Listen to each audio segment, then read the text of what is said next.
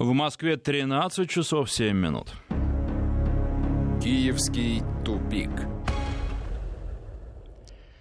В студии социолог Евгений Копатько и Александр Андреев. Добрый день. Здравствуйте.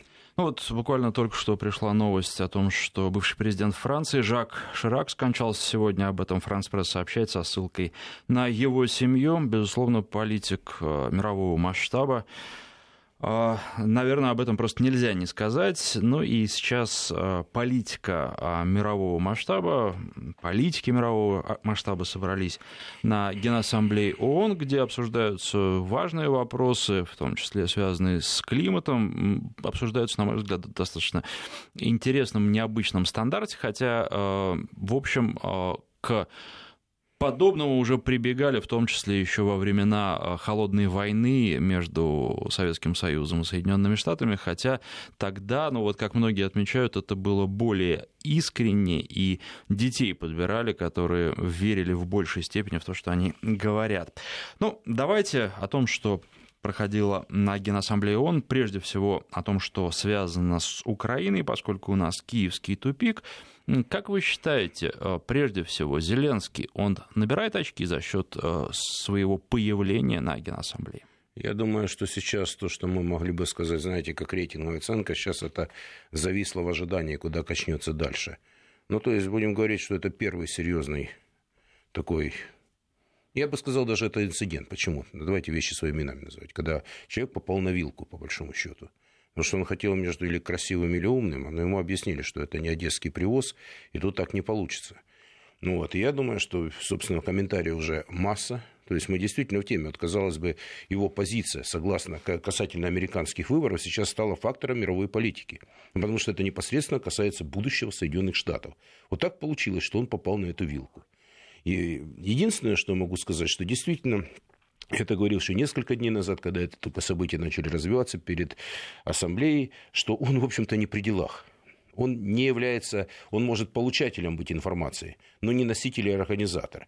Вот здесь мне интереснее будет, как поступят с теми людьми, которые организовывали вот этот процесс, которые лоббировали Байдена. Вот, а вот я, я бы условно даже назвал группа товарищей, американцы и их туземцы – которые работали пять лет на территории Украины, которые, по большому счету, им глубоко плевать на законы Украины было. Они делали, решали свои задачи, экономические в том числе, не говоря уже геополитических. То есть у них сложилось э, впечатление, что, в принципе, в этой стране можно вести себя как угодно, не считаясь даже с местными туземцами.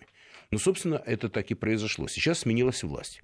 Сейчас новые вызовы, новый президент, потому что Петр Алексеевич совершил громадную ошибку, поставил на Хиллари Клинтон. Собственно, это сейчас элите и кается. Но, с другой стороны, не нужно забывать о том, что действительно Украина стала полем боя, между демократами и республиканцами, причем жестко. И там им никого не будет жалко. На Украине это, к сожалению, не поняли, потому что если даже называли личным врагом Сережу Лещенко, да, ну, я как бы, ну, фигура мелкого пошива, но, с другой стороны, депутат Верховной Рады, человек, который сливал компромат, но если его американцы так назвали, представляете, что в куларах говорит, это что выходит на публику.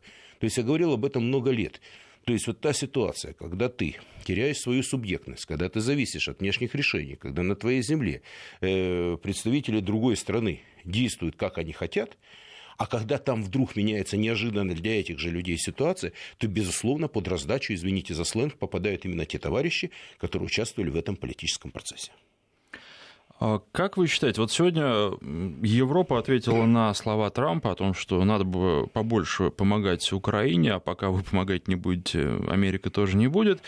А они сказали, что помогают много. Наверное, можно это с дипломатического перевести так, что помогать не будем. Ну, вы знаете, как угодно можно. Они все, что могли, сделали. То есть давайте так.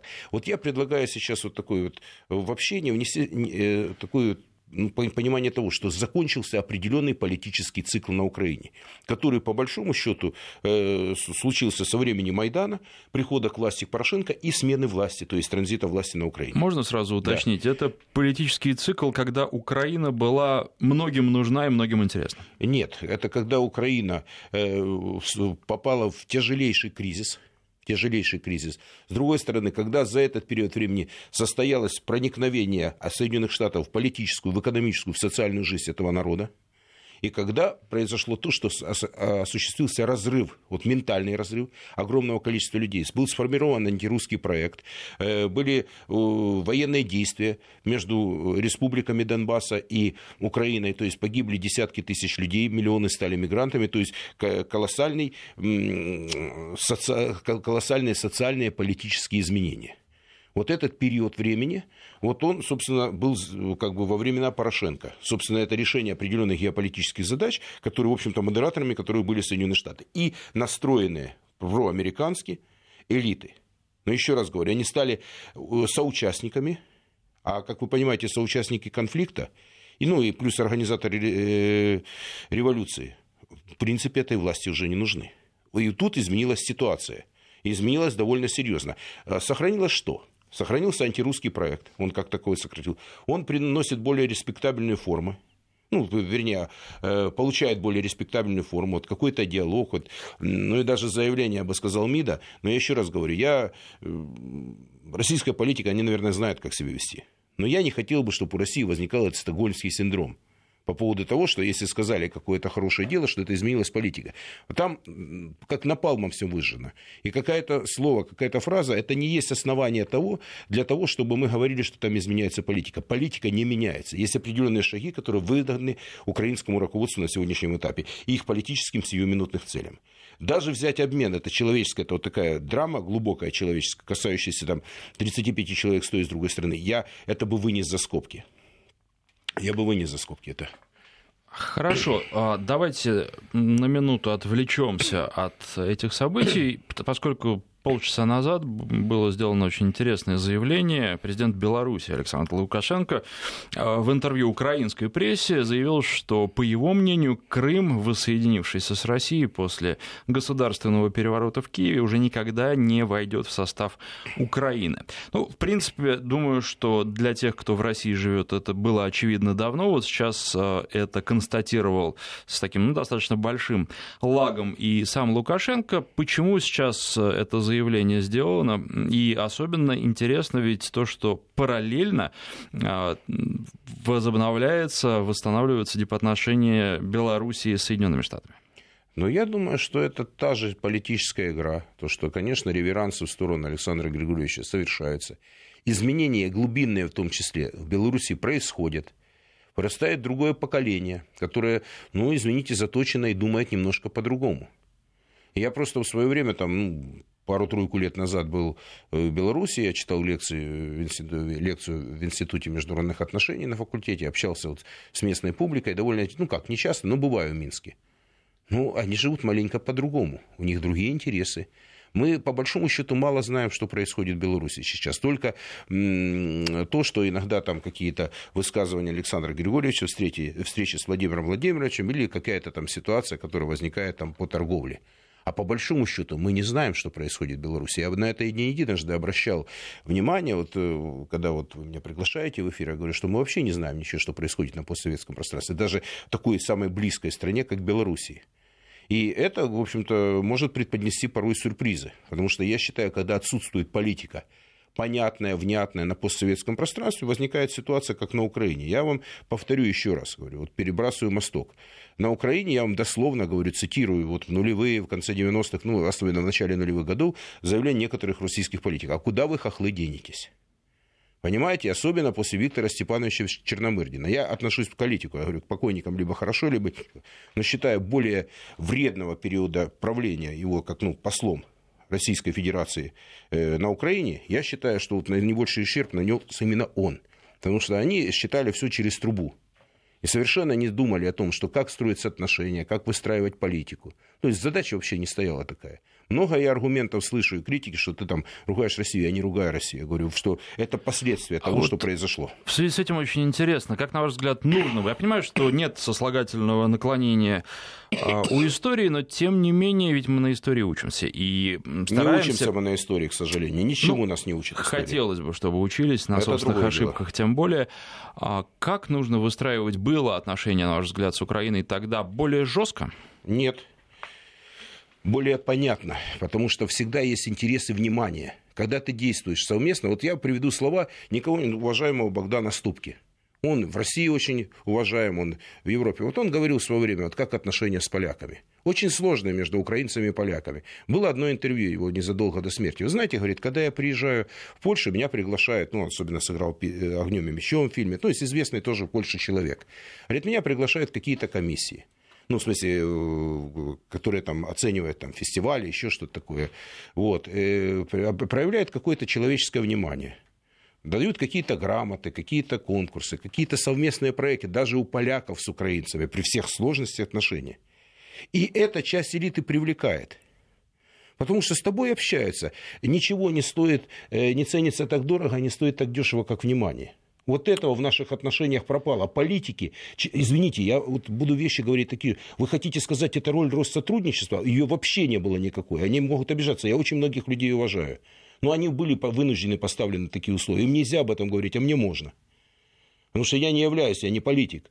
Но, с другой стороны, когда ты ничего не делаешь на направлении, когда ты не знаешь, что происходит у твоих земляков, когда ты не делаешь совместные проекты, ну хотя бы совместные истории, э, учебник истории о Великой Отечественной войне, о нашем прошлом, это можно было делать? Нет. Сначала, с конца 80-х, начала 90-х годов стали писать другие учебники. А как вы хотите, уже второе поколение, третье учится на этих учебниках? Вот и все.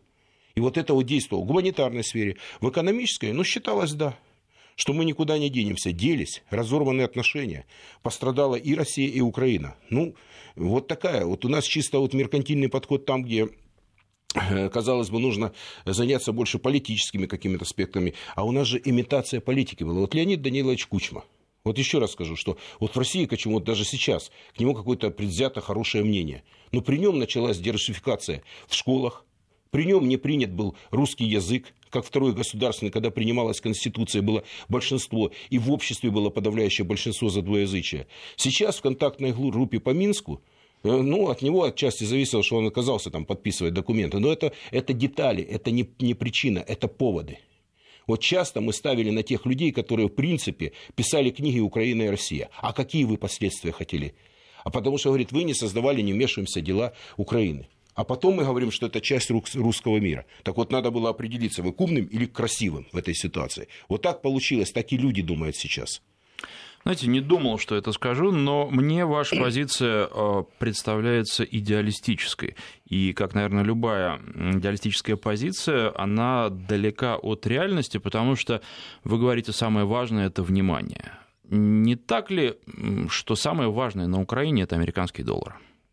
Ну, он и стал, потому что они проявили внимание. Я, я ничего не ошибаюсь. Вы можете как угодно говорить. Но я хочу сказать, что за это время было обучено сотни тысяч людей, подчеркиваю, сотни тысяч, в американских, европейских вузах которым проявили это внимание, которых обучили. И они получили другие ценности, другие интересы, к ним проявили интерес. Их повезли туда, их повезли большими делегациями в Европу и в Штаты, их, и они по-другому... Их купили.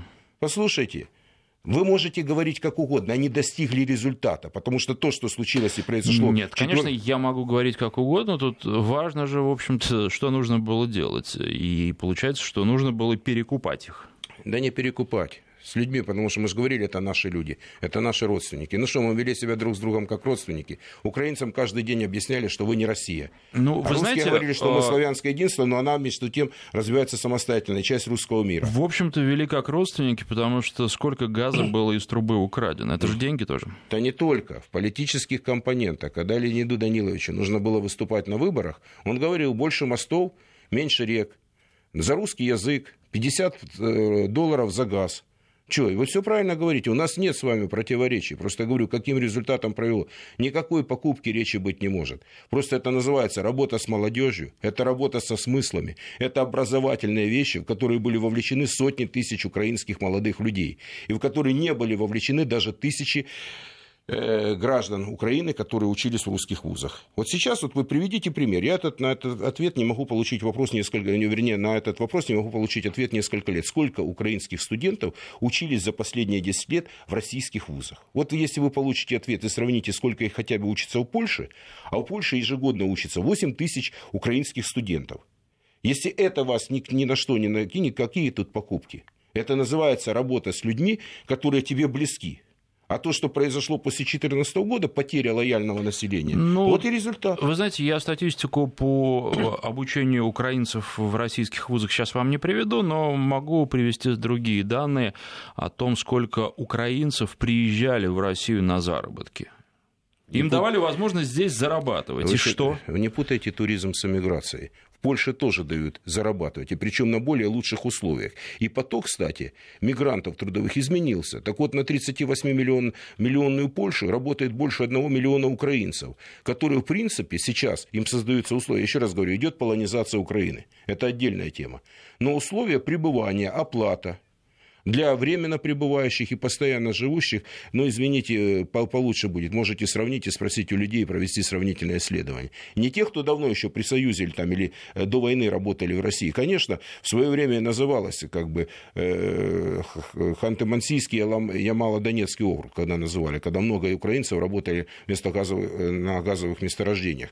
Это одна история. Я имею в виду то, что произошло в, в новейшей истории Украины – как они работают с теми людьми, которых они хотят заполучить к себе. Это 8 тысяч студентов, это полонизация, связанная, это вузы, это рабочие места для миллиона ста тысяч украинцев, которые живут в Польше, причем компактной маленькой стране. И они их переваривают. Мало того, что идет э, латинизация населения, 40% э, жителей Западной Украины себя относят к греко-католической церкви или католической церкви. Вот вам ответ на вопрос – а ареал э, распространения православной церкви, русского языка на Украине сужается. Нет ни одной русской школы сейчас, можете проверить, который полный цикл, я имею в виду государственный, который полный цикл с 1 по 10 или по 11 класс изучения русского языка. Вот когда идет, сокращается ареал распространения русского языка, внимание к тому, что происходит в России, люди живут своей жизнью, и так через какое-то время мы станем абсолютно чужими. Так где я не прав? А, вы знаете, вот вы говорите, что Россия должна там, в том я числе... Не, я слово сказал «должна» ни разу. Еще раз говорю, Россия ничего не должна. Россия пожинает плоды своей политики на постсоветском пространстве, в частности, на Украине. Ну, вполне возможно, да, но тут еще вопрос, что делать сейчас. Может быть, сейчас как раз уже и не надо никого учить, да, и хотят ехать в Польшу, пусть едут. Ну, тогда уже определиться надо с другим, что если это чужие люди, вот не надо говорить, что это часть русского мира – Понимаете? Как говорят многие политики. А еще вопрос такой, тогда надо определиться, что делать с Донбассом, который живет в жутких условиях больше пяти лет, и которые не знают, куда деваться. Как-то о них мы вспоминаем. Вот я интервью Сергея Викторовича Лаврова вот, внимательно перечитывал еще и перед эфиром. Э, коммерсанту. То есть они, он считает, что, конечно, нужно учитывать мнение Донбасса. Хоть за пять лет спросили, чего есть. Да, был референдум по поводу того, что они хотят самостоятельную республику. Да, опросы показывали в свое время, что большинство хотели в Россию. Есть сейчас никто не знает, что там происходит. Сейчас одни там говорят, какое-то немецкое издательство провело или какое-то агентство провело исследование, где половина хотят на Украину. Мы даже не знаем, что в Донбассе происходит. Вот люди не определяют, то есть по Минску, согласно Минску, Донбасс, он как бы на Украине. То, что там рубли, и то, что люди не знают, куда деваться. Даже я как социолог затрудняюсь спросить, это говорит, что я у людей должен спрашивать. Что мне также будут люди отвечать, ну, мы вроде как бы часть Украины, ну, по Минску. По факту, рублевая зона, мы как-то что-то делаем. Вот эта неопределенность изматывает больше. А когда она длится годами, то какой вы хотите результат постоянно сидеть в обороне и в окопах, не понимая, что тебя ждет в ближайшем будущем? Им определили безвиз, им определили миграцию. Какие бы ни были цели, они их решили за эту пятилетку. Я не сказал, это хорошо и плохо. Но там какая-то, ну, у них в этом ключе была ясность. А какая ясность у нас по Украине? Вот я хотел вот просто простой человеческий вопрос. Вот что сказать людям, вот приедем мы в Донбасс и скажем, люди, а как вы живете, а что вы хотите будете дальше делать? Ну и, и все, и вопрос повисает в воздухе. Жить по Минску? Минска нет как нет формулы Штайнмайера. Это Сергей Викторович Лавров тоже сказал. Но я сказал от себя, что Минск не действует на протяжении 2015 года, Минск второй, потому что не выполнен ни один из пунктов Минских соглашений. Даже огонь не прекращен, даже при Зеленском. Вот и люди задают вопрос, они же живут в реальном мире.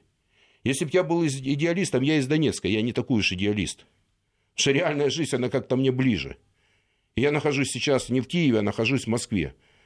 Я нахожусь в длительной командировке уже пятый год. Так что с, с идеализмом у меня все нормально.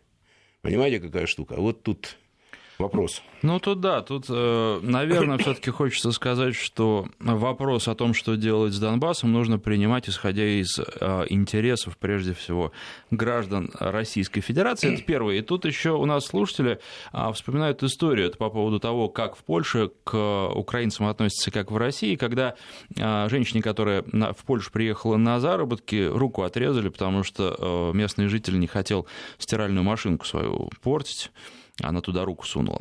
Вот, и, ну вот, я думаю, что в России при всем при том, да, при всем при том, что вы говорите, такая история была бы невозможна. Ладно. Я попробую ответить так. Значит, э, то, что происходит в Польше, таких еще, наверное, десятки случаев. Но то, что десятки тысяч людей перевозят туда свои семьи, при всех издержках польской жизни. Я, извините, в Польше первый раз был еще в 90-м году, когда еще пор была при власти. Польскую жизнь я изучал с социологами польскими. То есть мне какой-то период Польши очень близкий, особенно переходный был до того, как они построили капитализм. Лет 20 я активно был в этом процессе. Сейчас там несколько лет не буду говорить, что происходит. То, что там свои течения идут, да. А то, что у нас происходит, до момента, пока выдавали паспорта, э, знаете, какие проблемы были у мигрантов – из Донбасса. Ой-ой-ой. А вы знаете, что столько часов сейчас люди стоят на КПП между э, Донецком и Ростовом? Вот спросите людей, как они себя чувствуют. А вам сказать, как это было, как я выезжал из Албании в Kosovo? Я вот так паспорта мы показали из машины, и все. Нет, ну простите, здесь идет речь э, о нашей же, опять, граждан России безопасности, потому что вы можете гарантировать, что э, из Киева никто не поедет через Донбасс в Россию. Таким вы знаете, образом. я тот же вопрос уже задал бы, ответ это, а вы что думаете, же Албания, Косово, Македония, там а э, благостная какая, ситуация? Вы знаете, нет, ради бога, это все вопрос к властям проблема Албании, Косово, Македонии. Я аналогию говорю, ни больше, ни меньше. Конечно, вы правы, я буду три, э, прежде всего граждане России. Тогда вы скажите, граждане Донбасса, мы вам, вы нам не нужны. Тогда давайте, вы стройте свою республику, стройте свою границу, мы вам будем помогать как можем, потому что геополитическая ситуация такова, что мы с вами не определились, как вы хотите. Мы не можем Тут воспринять а, Россию. Тоже, мне кажется, вы торопитесь, потому что сейчас... Пять лет у, мы торопимся, да? У тех, кто живет в Донбассе, есть выбор, они могут получить российское гражданство. И, собственно, вот уже, наверное, а, результат этого процесса, по ним можно будет судить, что делать. Ну, вы знаете, пока давайте отложим эту тему по поводу выдачи паспортов. Мне кажется, там не такая же лучезарная картина. И я на этом, пожалуй, как бы свой коммент закончу. Я вам просто говорю, как в реальной жизни происходит. Что вы правы, да, все для ради российских граждан. Но тогда вы людям скажите, что Донбасс хотел, говорит, вы не можем вас принять в Россию, но это должно быть четкое заявление. Тогда вы думаете, выбирайтесь сами, мы вам можем помогать, мы вам будем помогать. И тогда уже живите своим умом. Но тогда у людей появится какое-то определение, что там делать дальше. А в подвешенном состоянии жить уже больше пяти лет, ну извините, это другое пальто. Социолог Евгений Копатько. Сейчас мы сделаем перерыв на новости, после них продолжим.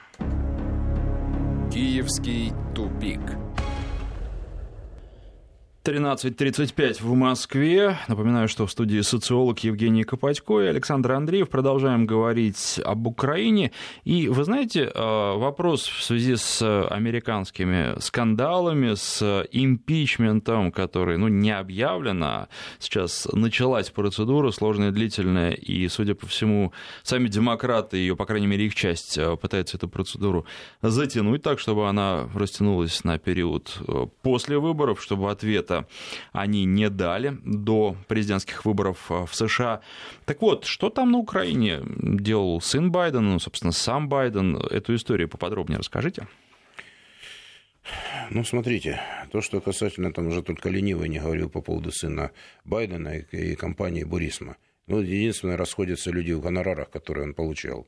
Вот. Ну, в данном случае я здесь тоже являюсь пересказчиком, как вы, но специфика моей профессии такова, что я изучаю реакцию людей на те или иные события. Так вот, безусловно, роль Байдена э, была такова, что после вот государственного переворота, прихода к власти Порошенко, он имел значительное влияние на экономическую и там, политическую ситуацию. То есть, приезжая туда, ну, все помнят, э, слово «все», помнят, когда он сидел во главе кабинета, ну, стола в кабинета министров и, в принципе, э, с позиции хозяина обсуждал вопросы ключевые, ну, касающиеся экономической жизни. Вопрос там добычи газа, еще чего-то, я же говорю, все эксперты уже рассказали, эта тема уже пережевана много раз. Но смысл заключается в том, что человек решал свои экономические вопросы на украинской земле за очень большие деньги, используя свое э, положение в экономических и политических целях.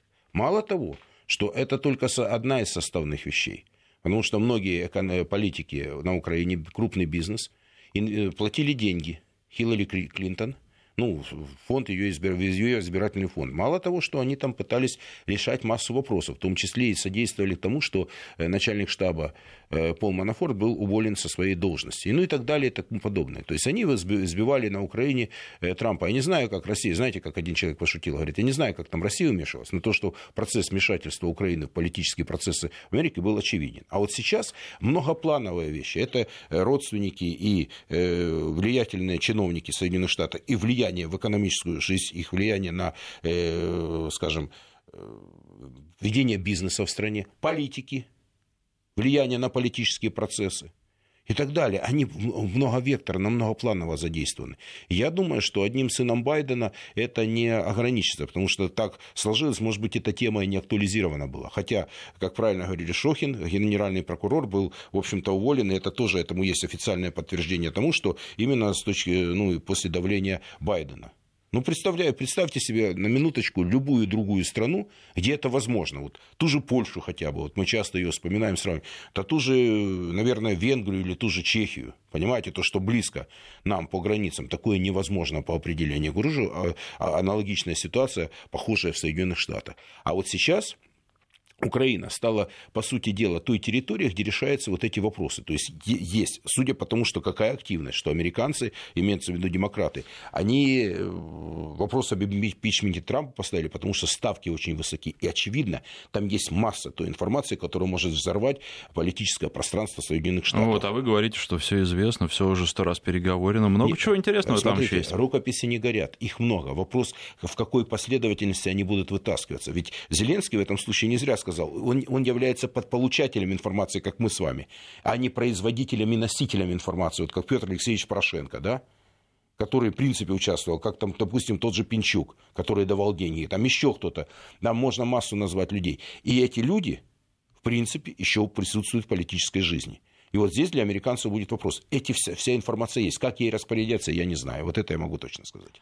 Вот любопытно. А, весь а, предвыборный цикл в США и после него говорили о том, что Россия вмешивается в американские выборы, а теперь получается Украине дали возможность вмешаться, причем такую великолепную возможность. Вот скажет Зеленский что-то, тут же опять он скажет э, перед выборами что-нибудь, а э, уже правда это или нет, э, в итоге выяснится потом, когда поздно будет. Нет, дело в том, что там вопрос уже правда или нет – уже другой вес. Это для внутриукраинской жизни, там внутри э, могут быть там и фейки какие-то, как принято говорить, или какая-то там достоверная информация, да. Для американцев цена вопроса очень высока, потому что любая э, информация, это, подчеркиваю, это уже не компромат, это информация относительно деятельности Байдена, его сторонников, его сына, политических э, деятелей Соединенных Штатов на Украине может иметь для них фатальные последствия.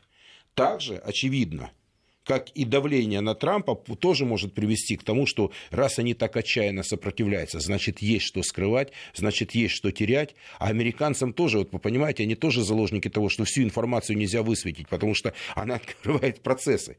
Понимаете, иногда в запале борьбы, наверное, какие-то внутренние моменты, касающиеся жизни политической Соединенных Штатов, наверное, просто высвечивать нельзя. Это потому, что потянет за собой деятельность посольства. Вы же прекрасно понимаете, что там же многие вещи через посольство. А при том, что были там демократы или республиканцы, Это затрагивает национальную безопасность Соединенных Штатов. При всех раскладах, при всех сложностях американской внутренней политической жизни это системная страна. Они играют очень в долгую. И поэтому там же есть машина, которая работает очень, ну, на мой взгляд, эффективно, потому что результат, который они добились на Укра... до Украине, они, собственно, добились при Порошенко, ну, Порошенко успешный президент, я могу назвать. Те задачи, которые они ставили, они их реализовали. Я исхожу из тех задач, я имею в виду. То есть ну, для нас это уже другой вопрос, как она выглядит. По поводу системности страны в последнее время, системности страны, которая открыто заявляет представителя крупнейшей партии, которые открыто заявляют, что э, э, решала, э, кто будет президентом их системного государства, другая страна, вот в системности возникают определенные сомнения. Но что любопытно, да, получается, что мы очень много говорили о том, что Зеленский человек зависимый, и Зеленский зависит от Коломойского, Зеленский зависит от Соединенных Штатов, что в США скажут, то он и сделает. Но сейчас складывается такая ситуация, что вроде бы, да, опять же, вот э, Соединенные Штаты могут потрясти на трибуне ООН пробиркой с белым порошком и начать войну. А получается, что они попали в... Ну, за что боролись, на те же грабли и наступили. А сейчас Зеленский чем-нибудь тоже потрясет, и в Америке произойдет, ну, пока непонятно что, в зависимости от того, чем потрясет. И вот э, в связи с этим вопрос, собственно, мы же Украину обсуждаем, насколько зависим или независим сейчас Зеленский, от кого зависим? Ну, смотрите, вы этот вопрос мы тоже с вами не единожды обсуждали, еще даже в процессе избирательной кампании. Еще раз говорю, что представления, на мой взгляд, они э, достаточно ну, поверхностны относительно Зеленского. Еще раз говорю, человек получил 13,5 миллионов голосов. Плохо или хорошо, я это вам говорил те же слова, вы можете проверить пленку, как оно было. Неважно, он может, э, он получил колоссальный политический результат. Он имеет сейчас беспрецедентно высокий рейтинг. И уже отчасти не рейтинг ожиданий, а рейтинг действий первых ста с лишним дней, который ему народ записал в актив. А обмен пленными, смену Верховного Совета и так далее и тому подобное. Еще раз говорю, я не сторонник, не, условно говоря, сейчас не то, чтобы я там был апологетом или нет, я пытаюсь подняться над ситуацией и пытаясь дать оценку, что по той зависимости, как полагается, что Коломойский вот так щелкнул пальцами, и Зеленский что-то сделал, нет. Отношения у человека, который успешен в 30 лет, я еще раз пытаюсь довести, что у него нет халуйского менталитета. Вы знаете, если вспомните, если человек в молодости учится организовывать трех-пять человек, как в знаменитом фильме, потом количество не имеет значения. Там мало ли какой он бизнес возглавлял, он его возглавлял. Он свой миллион, наверное, первый заработал лет 30. Это другой менталитет. И, кстати, с этими людьми, в силу того, что я очень много лет в профессии и работал ну, практически со всеми президентами Украины и, и теми людьми, которых вот вы видите на экранах, так вот, совершенно, когда ты находишься в контракте и на зарплате, это, как говорят в Одессе, две большие разницы. Это другая форма отношений. Тебе не могут по щелчку сделать так, как ты хочешь. Потому что если человек имеет свой бизнес, с ним договаривается, с ним вступают в контрактные отношения, это немножко другая форма. Еще раз говорю, я его не защищаю сейчас. Я просто говорю, что, на мой взгляд, еще раз говорю, еще раз четко сформулирую свою, нет такой зависимости, как принято думать в России относительно э, Коломойского, но что он влияет так на Зеленского. Конечно, есть система взаимоотношений. И опять-таки приведу пример, почему не все так просто. Потому что когда Коломойский вступил в конфликт с Порошенко в далеком 2015 году, один поход в американское посольство закончился тем, что он перестал быть губернатором, уехал в Швейцарию, потом в Израиль. И там масса проблем у него, и вопросов есть у американцев. И не все так линейно. Он вернулся только после победы Зеленского. Э, я еще раз говорю, я не знаю тайн всех мадридского двора. Я понимаю, что израильтян очень интересует сейчас ситуация, которая происходит на, на Украине. Для меня знаковым визитом является визит Нетаньяху на Украину. По той простой причине, что израильтяне уже, ну, во всяком случае, прессе, аналитики говорят о том, что они могут выступить в роли, как бы, может быть, посредников между Россией и Украиной. Даже такие разговоры дать. Я не знаю, как это будет на самом деле. Но не всем в Америке нравится Коломойский. Понимаете? Не всем нравится то, что происходит в политическом пространстве Украины. Там нет такого понимания, потому что вы увидели, он оказался, вот даже Зеленский ситуация сейчас такова, что он оказался вот такая вот вилка между Байденом, условно говоря, и Трампом а также и многие на Украине. Сейчас короткий перерыв. Вести ФМ. Напомню, в студии Сцолк Евгений Копатько, пожалуйста. Ну, вы знаете, я хочу просто вот свою мысль закончить. Понимаете, э, там все так не очень линейно, как принято считать. Вот человек, который получает власть, он немножко в другой роли начинает выступать.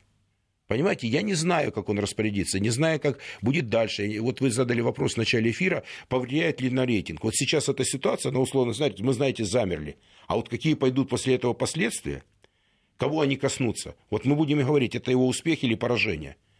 Вот сейчас как бы ситуация на какое-то мгновение, я имею в виду историческое, зависла.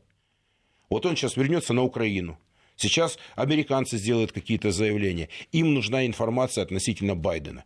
И, как видно, я еще, кстати, до конца мы не знаем, что является сейчас интересом у нас всех. Прочитать материал, э, ну, разговор э, Трампа с Зеленским. Но уже комментариев было больше, чем, ну, как бы разговоров. И если действительно окажется, что там нет ничего, представляющего угрозу национальной безопасности, э, станет достоянием общественности, что правильно МИД российский сказал, что не так часто публикуется стенограмма. Ну, раз Трамп сказал, давайте валим, то я так полагаю, что у него есть основа. И после этого тоже доступят политические последствия. Значит, те, кто хотят его импичмента, они либо получат дополнительные аргументы, либо их потеряют. Если они их потеряют, то это, естественно, усилит позицию Трампа. По факту, вот сейчас я вот пока ехал в студию, знаете, оно все как горячие пирожки все идет сейчас. Но полагаю, что вроде как бы невольно он стал на стороне Трампа. Но давайте как бы подождем эту ситуацию. Мы все это в режиме реального времени с вами наблюдаем.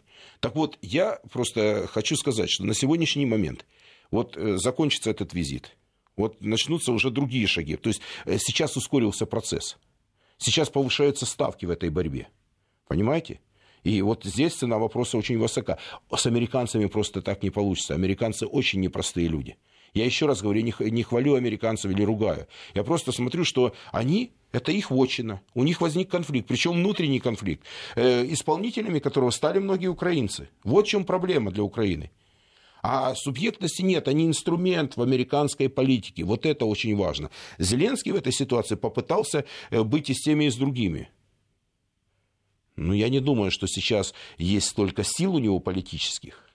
А как на это отреагирует общество? Как отреагируют те люди, которые действительно, если, допустим, идет та линия, что Трамп побеждает, что в разговоре нет ничего, что для Байдена наступают последствия, а как будут с теми людьми? Это значит, цепочкой потянутся и люди за ним.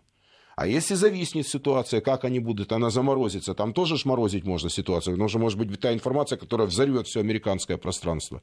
А если будут сторонники Байдена побеждать Трампа, вот как минимум вот, вот такая сейчас ситуация. Вот я ее вижу просто, ну знаете, как на кончиках пальцев. Непростые люди, американцы, будут Украине деньги продолжать давать в нынешних условиях? Наверное, для Зеленского тоже многое от этого будет зависеть. Вы знаете, тут э, деньги это да, имеет значение, но и будут требовать, чтобы Зеленский отдавал деньги. И вот мы перешли уже к вопросу, который, может быть, э, тоже очень горящий для Украины. Для них важно, за счет чего они будут получать деньги, ну, Украина, которые им нужно отдавать. Да, помощь там 400 миллионов военная, но есть же еще там десятки миллиардов долларов, которые кредиты нужно отдавать. А задача перед Зеленским стояла, это продажа активов Украины, то есть выставление, вернее, да, на, приватизация, и также рынок земли. Так вот, я скажу одну еще очень важную вещь. Вот действительно, где есть у них проблема очень серьезная. Социологи украинские там считают э, разные варианты. Вот, там внешнеполитический вектор НАТО и так далее. Так, э, ну, там какая-то ясность есть, хотя тоже все очень непросто. Э, есть момент касательно продажи земли. Так вот, большинство граждан Украины – 20, э, чуть-чуть больше 20% выступают за то, чтобы можно было продавать землю на сегодняшний момент, и порядка 60%, что нельзя. То есть, несмотря на его сумасшедшую поддержку, несмотря на то, что эта тема ну, аккуратно была озвучена, и несмотря на то, что в куларах и экономисты, политики ее обсуждают как базовую тему, ну, во всяком случае, на этот исторический период, то пока общество к этому не готово, даже если оно лояльно находится, относится к власти. И вот я думаю, что здесь развернется очень интересная борьба, потому что ему либо переломить ситуацию нужно, потому что ресурсы 22% мировых черноземов – это не шутки. Вот как-то вот, вот есть еще одна тема, которая очень интересная, очень, вот сейчас в таком ключе, наверное, мы с вами ее не обсуждали, правда ведь? Да, безусловно. И что касается чернозема, тут э, панические настроения на Украине появились о том, что иностранцам разрешат покупать, и все придут и скупят россияне. Уже стали думать, что если только заметят, что к этому россияне причастны, сразу земли их будут лишать. Ну, слушайте, это вот те э, страхи, опасения, это продолжение политики там, антироссийской, антирусской. Как хотите, кстати, она антирусская, антироссийская. Россия как государство к русским как людям отношения. Да, этот риск есть, и такие действия есть. Но это пока не решает задачу. Тут не только о русских сейчас идет речь. Я еще раз говорю. В обществе э, не стоит речь русским продавать или не русским, или россиянам и не россиянам. А речь идет о том, что вообще продажа земли. И потому что преимущества и преференции будут иметь здесь совершенно другие компании. Правда ведь? те, которые являются близкими. Кто самый близкий стратегический партнер по заявлениям американской стороны и украинской? Это американцы. Кто является другом э, украинцам? Это Германия и Франция. Я говорю, здесь можно с, как бы, с определенной оговоркой говорить. Кто является адвокатом со сложностями всеми? Поляки. Вот как минимум фигурантов хватает на то, чтобы как-то влиять на политические процессы на Украине.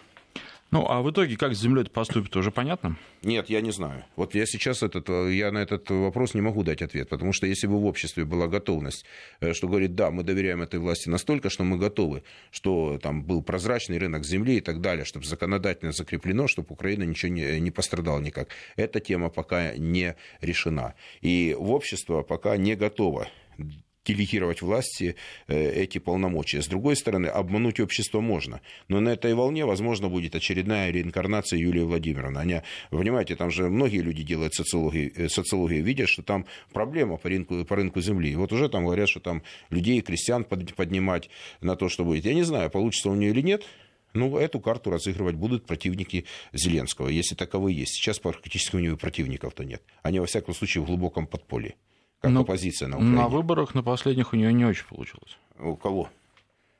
У Юлии Тимошенко. Ну, я же говорю, что поэтому у вас наступит ли реинкарнация, и сейчас я хочу сказать, что сейчас определенная демобилизация, вот там, допустим, электоральные рейтинги, я подчеркиваю, они меряются даже независимо от после выборов. То есть сейчас парламент, в принципе, проходит только «Слуга народа» и э, «Блок за жизнь». Все. И э, продолжается падение рейтинга Порошенко. То есть у него крайне низкий уровень поддержки, и его политическая сила сейчас бы парламент не прошла.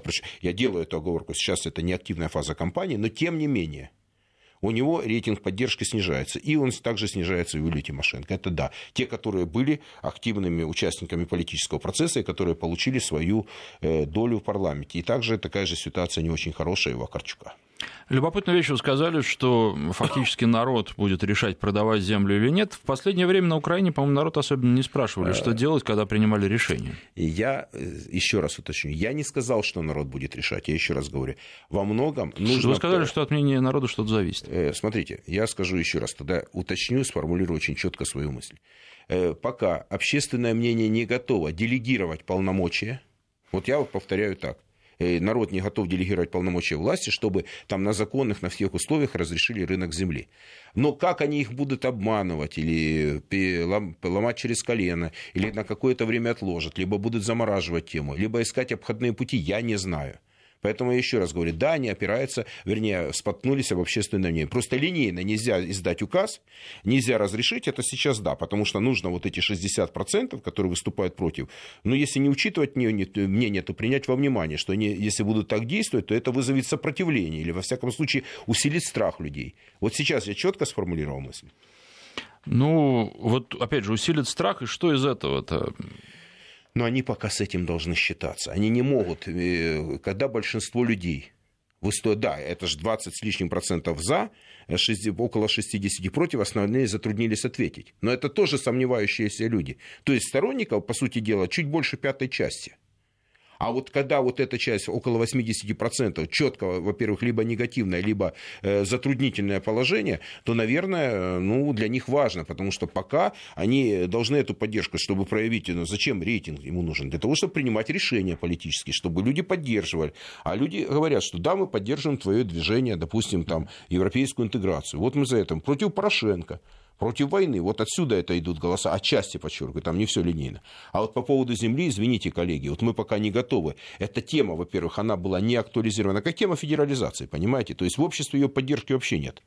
И тогда нужно предпринять шаги пиаровские, там, э, популисти, э, э, как бы, э, вопросы, касающиеся политическое, это медийное, медийного сопровождения, то есть чтобы это, во-первых, стало предметом обсуждения, чтобы эксперты убедили население, что было, и чтобы это действие могли провести. Я вот к чему клоню.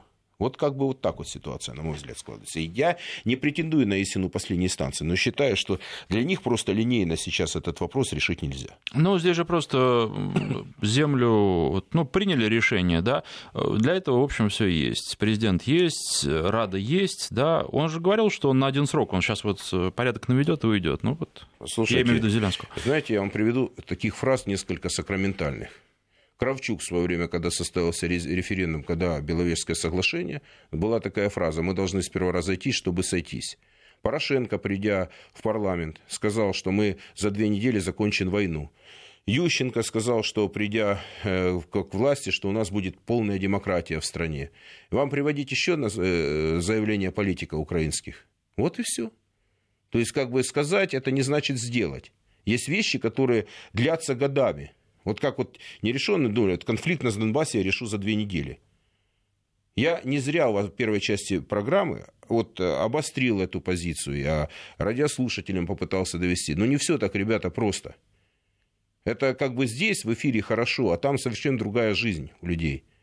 И в неопределенности несколько миллионов человек нельзя держать такое количество времени. Вот что я хочу довести. Еще раз говорю, никого не обвиняю, никому не апеллирую. Просто говорю, это может потянуть за собой очень плохие последствия. А хороших вам есть кому сказать. Я пытаюсь говорить о рисках. Это часть моей профессии. Вот, в принципе, я хочу, чтобы был буквально и однозначно понят. Ну что ж, наше время подошло к концу. Я напоминаю, что в студии был социолог Евгений Копатько. Говорили, ну, начали с Генассамблеи ООН, а в итоге пришли к э, проблемам тех, кто живет на Донбассе и, э, собственно, к тому, что делать. Сейчас э, ответа, наверное, на этот сакраментальный вопрос до сих пор нет. Ну и будем надеяться, что на один шаг, по крайней мере, к нему мы сегодня стали ближе. Спасибо. Спасибо. Киевский тупик.